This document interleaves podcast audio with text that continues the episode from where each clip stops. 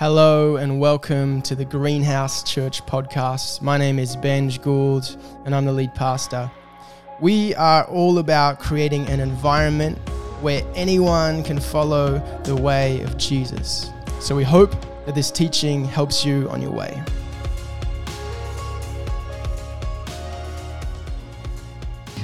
It's, uh, it's always awesome to be at Greenhouse. Thank you so much. I will. I, I'm planning on. Although, truth be told, and apparently Benj let you know this last week, the, the, he kind of threw me under the bus a little bit because the passage that we're going to be considering today is a tricky one. In fact, in the uh, in the preaching roster that I was given for Greenhouse, it said, uh, you know, Craig's doing this one, and it's a doozy. Um, so, without further ado, if you would like to turn with me in your Bible or Power Up devices, and we're going to have a look at that doozy passage, and it's in Luke chapter 12. Luke chapter 12, and uh, I'm going to be reading to you from verses 49 through to 59, I think it is. Yeah, through to 59.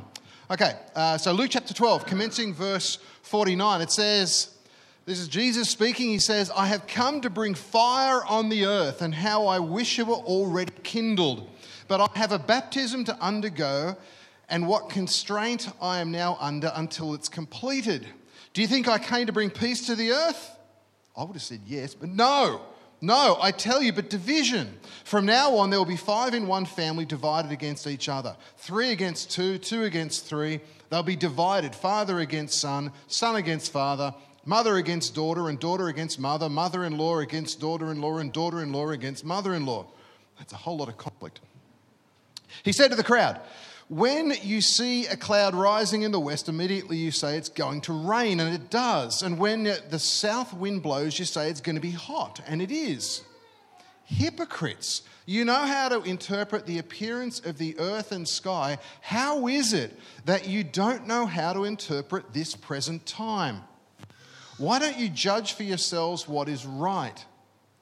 As you are going with your adversary to the magistrate, t- try hard to be reconciled on the way, or your adversary may drag you off to the judge, and the judge turn you over to the officer, and the officer throw you into prison. I tell you, you will not get out until you have paid the last penny.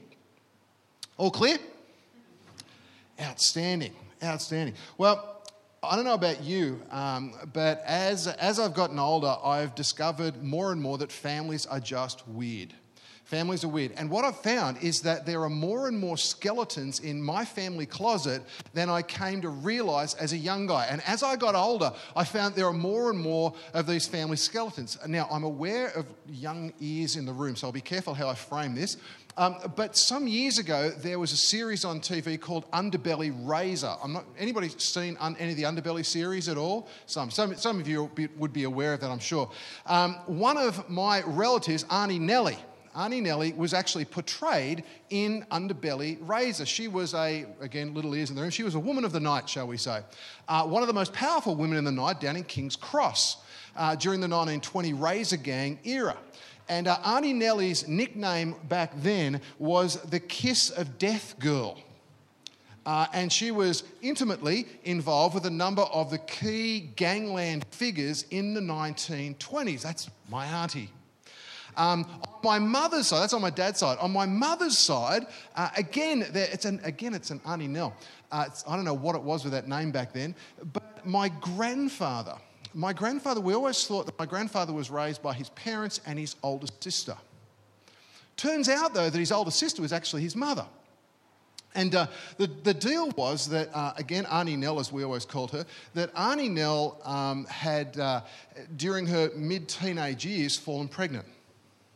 And as was a custom back in the day, Auntie Nell was sent out to the country uh, because there was so much shame in, involved uh, for the family. And she was sent out to the country. And then when she came back, um, my grandfather, her child, was then deemed to be her younger brother to everyone, and it was never spoken of again until about 50 years later, when one of my aunties did the math and said, There's no way that our dad can be her younger brother. It's got to be her son. And she raised this with my grandfather's wife, my grandmother, and, and she was quickly howled down. She said, You will never speak of this again in our family. There's so much shame attached to this. 50 years after the event. And it wasn't even his fault, he's just the product of the relationship. Skeletons in closet. But it's not even distant relatives or, or, people far back. When I was a little boy, you know, seven, eight years of age, every Saturday my dad and I would go to Nan's place. We go to Nan's place, and uh, sadly, my grandfather, had, my grandfather on that side had passed away, and so Dad and I would go around to Nan's place, and we'd do the odd chore, the odd job, you know, and we'd, we'd replace light globes, or, or we'd fix washers in taps, and those sorts of things. And at the end of the time, this is the bit that I love. At the end of the time, my grand, my nan would bring out her purse. She'd unclip her purse, and she'd give me a dollar for coming. Now, when you're eight years of age in the 1970s, a dollar is bank. It is awesome. You could buy so much stuff with a dollar back in the 1970s when you're an eight year old. And I thought, this is the best thing ever. But when I was a kid, I didn't put two and two together. That whenever we went to Nan's place, mum never joined us. And it wasn't until I was older that I discovered the reason why. That's because she wasn't welcome. She wasn't welcome. Um, when my dad was in his mid 20s, he came to faith in Jesus. He became a Christian. Uh, I think it was the 1959 Billy Graham crusade. Dad came to know Jesus. It's awesome. But my nan was a staunch atheist. In fact, she hated Christianity. She was hoping against all hope that, that this, this religious thing that her son was going through, that it'd just be a, a passing fad. But dad's relationship with Jesus grew and grew and developed and developed. He connected in with a local church. That's where he met my mum. My mum and dad started dating and eventually got engaged. And then, as a wedding present, she declared to my dad that, uh, that, then, sorry, as a wedding present, my, my nan declared to my dad that she was going to break up their marriage. Fancy that as a wedding present. We're gonna, I'm going to break up your marriage if it's the last thing I do. Apparently, she came close. I only found out about this years later. When I was about two, my nan said to my dad, Jeff, it's either Bev or it's me. You make a choice. And fortunately, my dad chose my mum. Fortunately, dad chose my mum.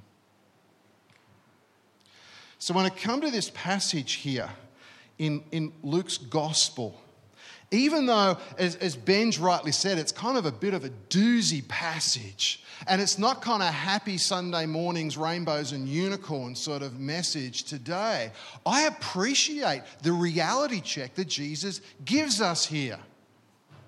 Jesus is declaring up front some of the costs that can be involved in being a follower of Jesus Christ. That sometimes it may mean that we are misunderstood, sometimes it may mean we are rejected, even by the people who are closest to us, even by family.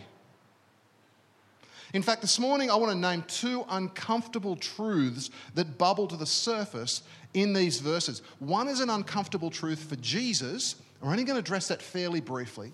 And the other is an uncomfortable truth for us. So I want to give you a heads up right now that there may be some feelings of discomfort this morning.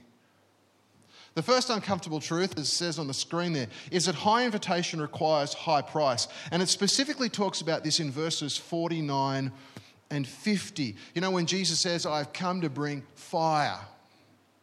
And there's all sorts of debates about what it means that Jesus has come to bring fire. Some people think it's referring to the Holy Spirit, others to holiness and faith, others to judgment. And I actually think it's possibly all three. You see, it's, it's the context of verse 49, uh, it's the context, rather, of verse 50 that helps us to understand verse 49. In verse 50, Jesus is talking about his death on the cross. And, and here and in other passages, Jesus uses the image of baptism to describe what he's about to go through on the cross. What Jesus is saying here is that he's about to go to the cross, and it's that place where the penalty for all of our sin and rebellion against God is going to be finally dealt with once and for all. And we love to speak about this amazing invitation that Jesus gives us this invitation of, of forgiveness and of eternal life and of the gift of the Holy Spirit. But, friends, the price for that invitation was incredibly high. The price for your salvation and mine is the death of Jesus on the cross. We love to sing about the saving work of Jesus. But I got to tell you, I've been a follower of Jesus now for many years, and I still get a lump in my throat when I think about the price that Jesus paid so that you and I could have access to this incredible gift, this wondrous gift, this gracious gift of forgiveness and of life and the gift of his permanent presence through the Holy Spirit. That's the first uncomfortable truth that high invitation requires price. But there's a second uncomfortable truth, and this is the one that probably relates more to us, and that's high invitation invites high challenge. When you look at the passage there, why is it that straight after about talking, talking about his death, does Jesus move into this description of families that are divided, of needing to interpret the times, and of counting the cost? Why is that? Well, it seems that it's because being a follower of Jesus doesn't leave you unchanged. This high invitation that we respond to in the gospel also invites us to a space of, of high challenge as well, where we invite Jesus to be not just the Savior, but Lord as well, the leader of our lives. You see, being a follower of Jesus doesn't simply mean waiting to get to heaven when you die and just kind of flying a holding pattern. Being a follower of Jesus is transformative in the here and now. So, this is where this truth might get uncomfortable for us because Jesus, in verse 56, invites us to start interpreting times. So, let's go there. Let's understand the times that we are living in at the moment. For the past 70 years in Australia, the church has been in a state of constant slow decline. I remember reading the numbers some years ago where it said that within my lifetime, the population of Australia has doubled, and yet the number of people who profess to be Christians is actually halved. So it's not like we haven't kept up with the, the population growth. We've actually halved during the time that the Australian population has doubled. And over the past 20 to 30 years, Christians have been freaking out as the church has tried to grapple, grapple rather with what it means to live life on the fringe. That the church is no longer in the central place of the marketplace of ideas, rather, we're out here. We don't have the microphone that much anymore in our society. People don't naturally look to the church to be, um, to be setting the trend. And so, what's happened is people have typically gravitated to one of two extremes as to what do I do now as a follower of Jesus in this kind of post Christianity society that we're living in. And the, the first option that people go to is the option of what I call the chameleon, being a chameleon. You ever seen a chameleon before? I think I've got a photo of a chameleon. If we can bring that up. Thanks, fellas. There's a chameleon. Okay, they're an incredible creature. Chameleons have this capacity to change their color to blend into whatever environment they're in. Now, this fella, I don't know what environment he was in. I mean, it's a psychedelic party somewhere. Um, but, but, but they, they, a chameleon has this, this capacity to adapt their color to whatever the environment the chameleon's all about looking the same. And if you if people, if Christians, followers of Jesus, adopt the chameleon option in this post-Christian Australia that we're living in, what that means is we essentially adopt the values, adopt the practices, adopt the language of the surrounding culture that we live in. And that always trumps what Jesus says. The prevailing culture trumps what Jesus says. And what the Bible says about a flourishing life, uh, about ethics, about putting others first, about morality, about spiritual disciplines, about the environment, about finance, about family, is secondary to the prevailing culture. People have no idea that you follow the way of Jesus because there's no discernible difference. And I get this because it begins to alleviate the discomfort we feel. The, the chameleon does this as a defense mechanism. And I think sometimes we do as well. I, have been doing a whole lot of research for a doctorate that I'm doing at the moment. And uh, one of the things that I've discovered just from, just from the statistics is that there's actually, in many cases, very little discernible difference between the attitudes and the behaviors between your average follower of Jesus and the person who isn't, statistically. What that seems to be saying is that one of the default positions that we have is to go down the path of the chameleon, where the surrounding culture trumps Jesus. But there's another extreme as well. And this second extreme is what I want to call the tortoise. The tortoise. Um, you, ever, you ever seen kind of a tortoise? They, can, they have this capacity to withdraw into their shell. And again, it's a defense mechanism. They're able to, to pull back into their shell. And being a bit like a tortoise is being uh, about separating and withdrawing from society. We surround ourselves with other people who believe what we believe because that's safe. And all our friends are Christians. Our baristas are Christian. We work for a Christian organization. We shop in stores owned by Christians. And when our dog gets sick, we take it to the vet, and the vet is a Christian. Yeah, our whole world is surrounded by all these Christians because we withdraw away because it's nice and safe there. But there's no engagement with the community that are in so desperate need of Christ when we do that. Now, I won't ask for a show of hands this morning, but I wonder which option you are most tempted toward. I've got to say, I get tempted toward both. Both. It's easier sometimes just to fit in or to hang out with all my Christian friends and never connect with the community. Feels more comfortable that way. But what if? What if God invites us to a better way of living than just being a chameleon or being a tortoise? What if there's a, a more beautiful, a more redemptive, a more God honoring option that would not only help you, but would be a blessing to those around you. What if we could be like dolphins? Dolphins are awesome. I love dolphins. Um, now, I don't say that just because they're probably the coolest creature in the sea, but, but what if we could actually be like dolphins? Do you remember what kind of creature are dolphins? They are, they're mammals. Dolphins are mammals. They're not fish. Dolphins are mammals. They're different. Most of the rest of the creatures in the sea, uh, they are different from because dolphins, dolphins are warm blooded.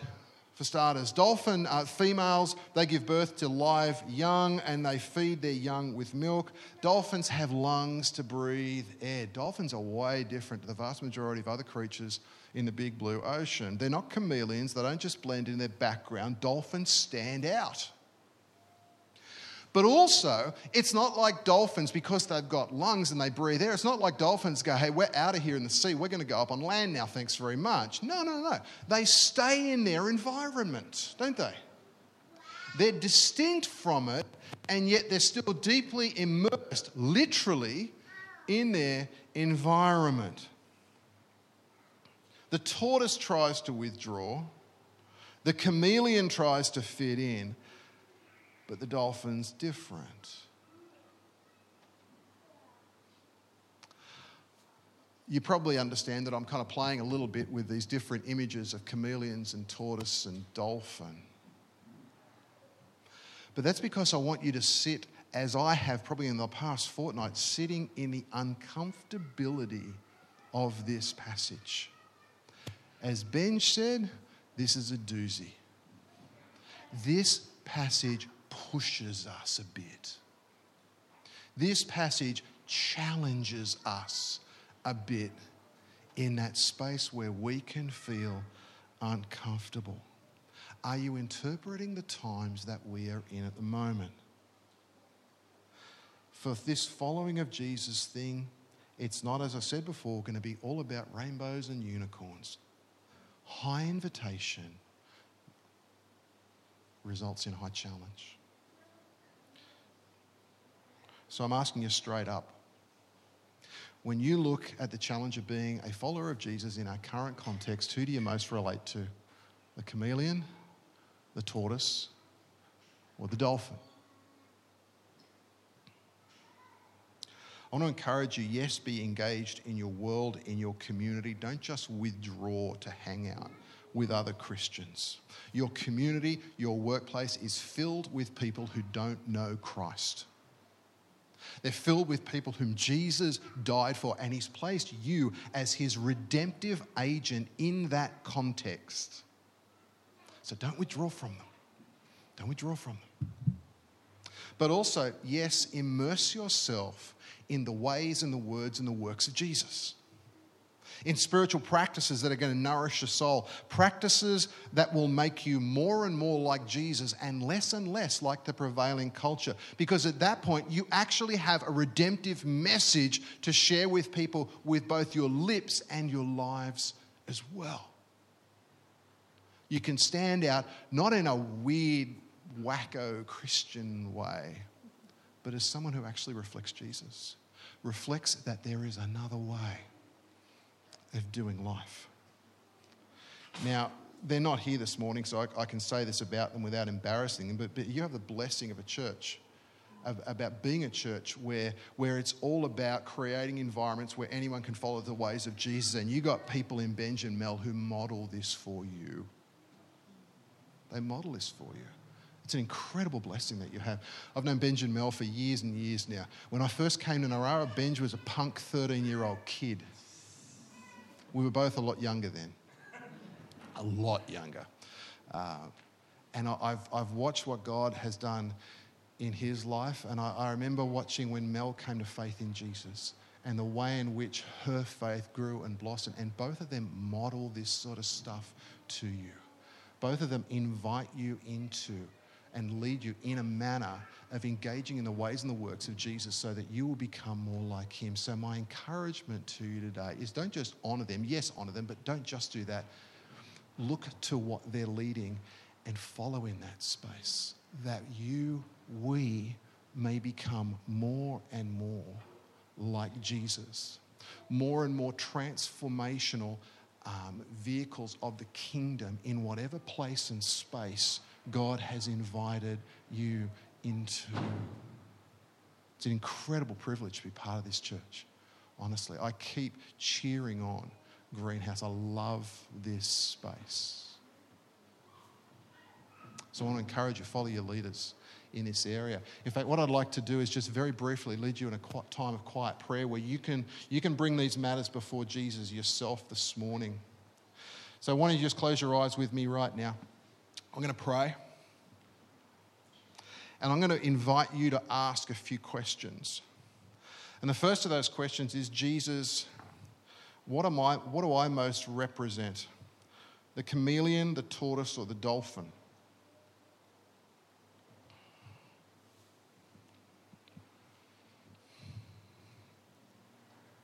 And if you need to this morning, maybe there's space to confess that and repent. Or maybe there's space just to celebrate what Jesus is already doing in your life, and that's fine too. You will find a gracious Father who loves you.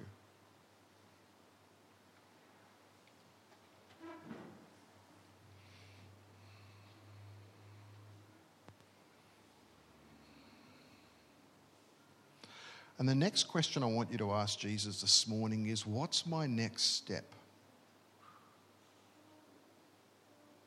Maybe you've been gravitating toward the chameleon, and it's actually time to say, no, no, no.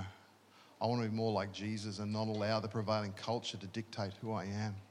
Or maybe you're like the tortoise and you just surrounded yourself by other Christians and don't have any connection, it seems, with, with those who don't know Christ.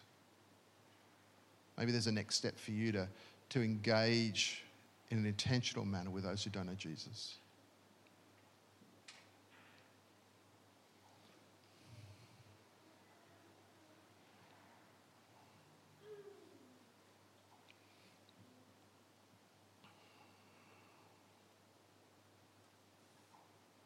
Lord God, I thank you for this church.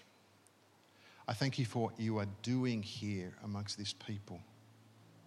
Lord, I pray that they would increasingly reflect Jesus, the one who lived a sinless life, the one who loved them so much that he died on a cross and rose again for them, so that there could be this high invitation to life, to forgiveness, to, to the gift of your Holy Spirit. Lord, would you continue to be at work in this redemptive community? Might they be a light on a hill to this community? I pray that in Jesus' name.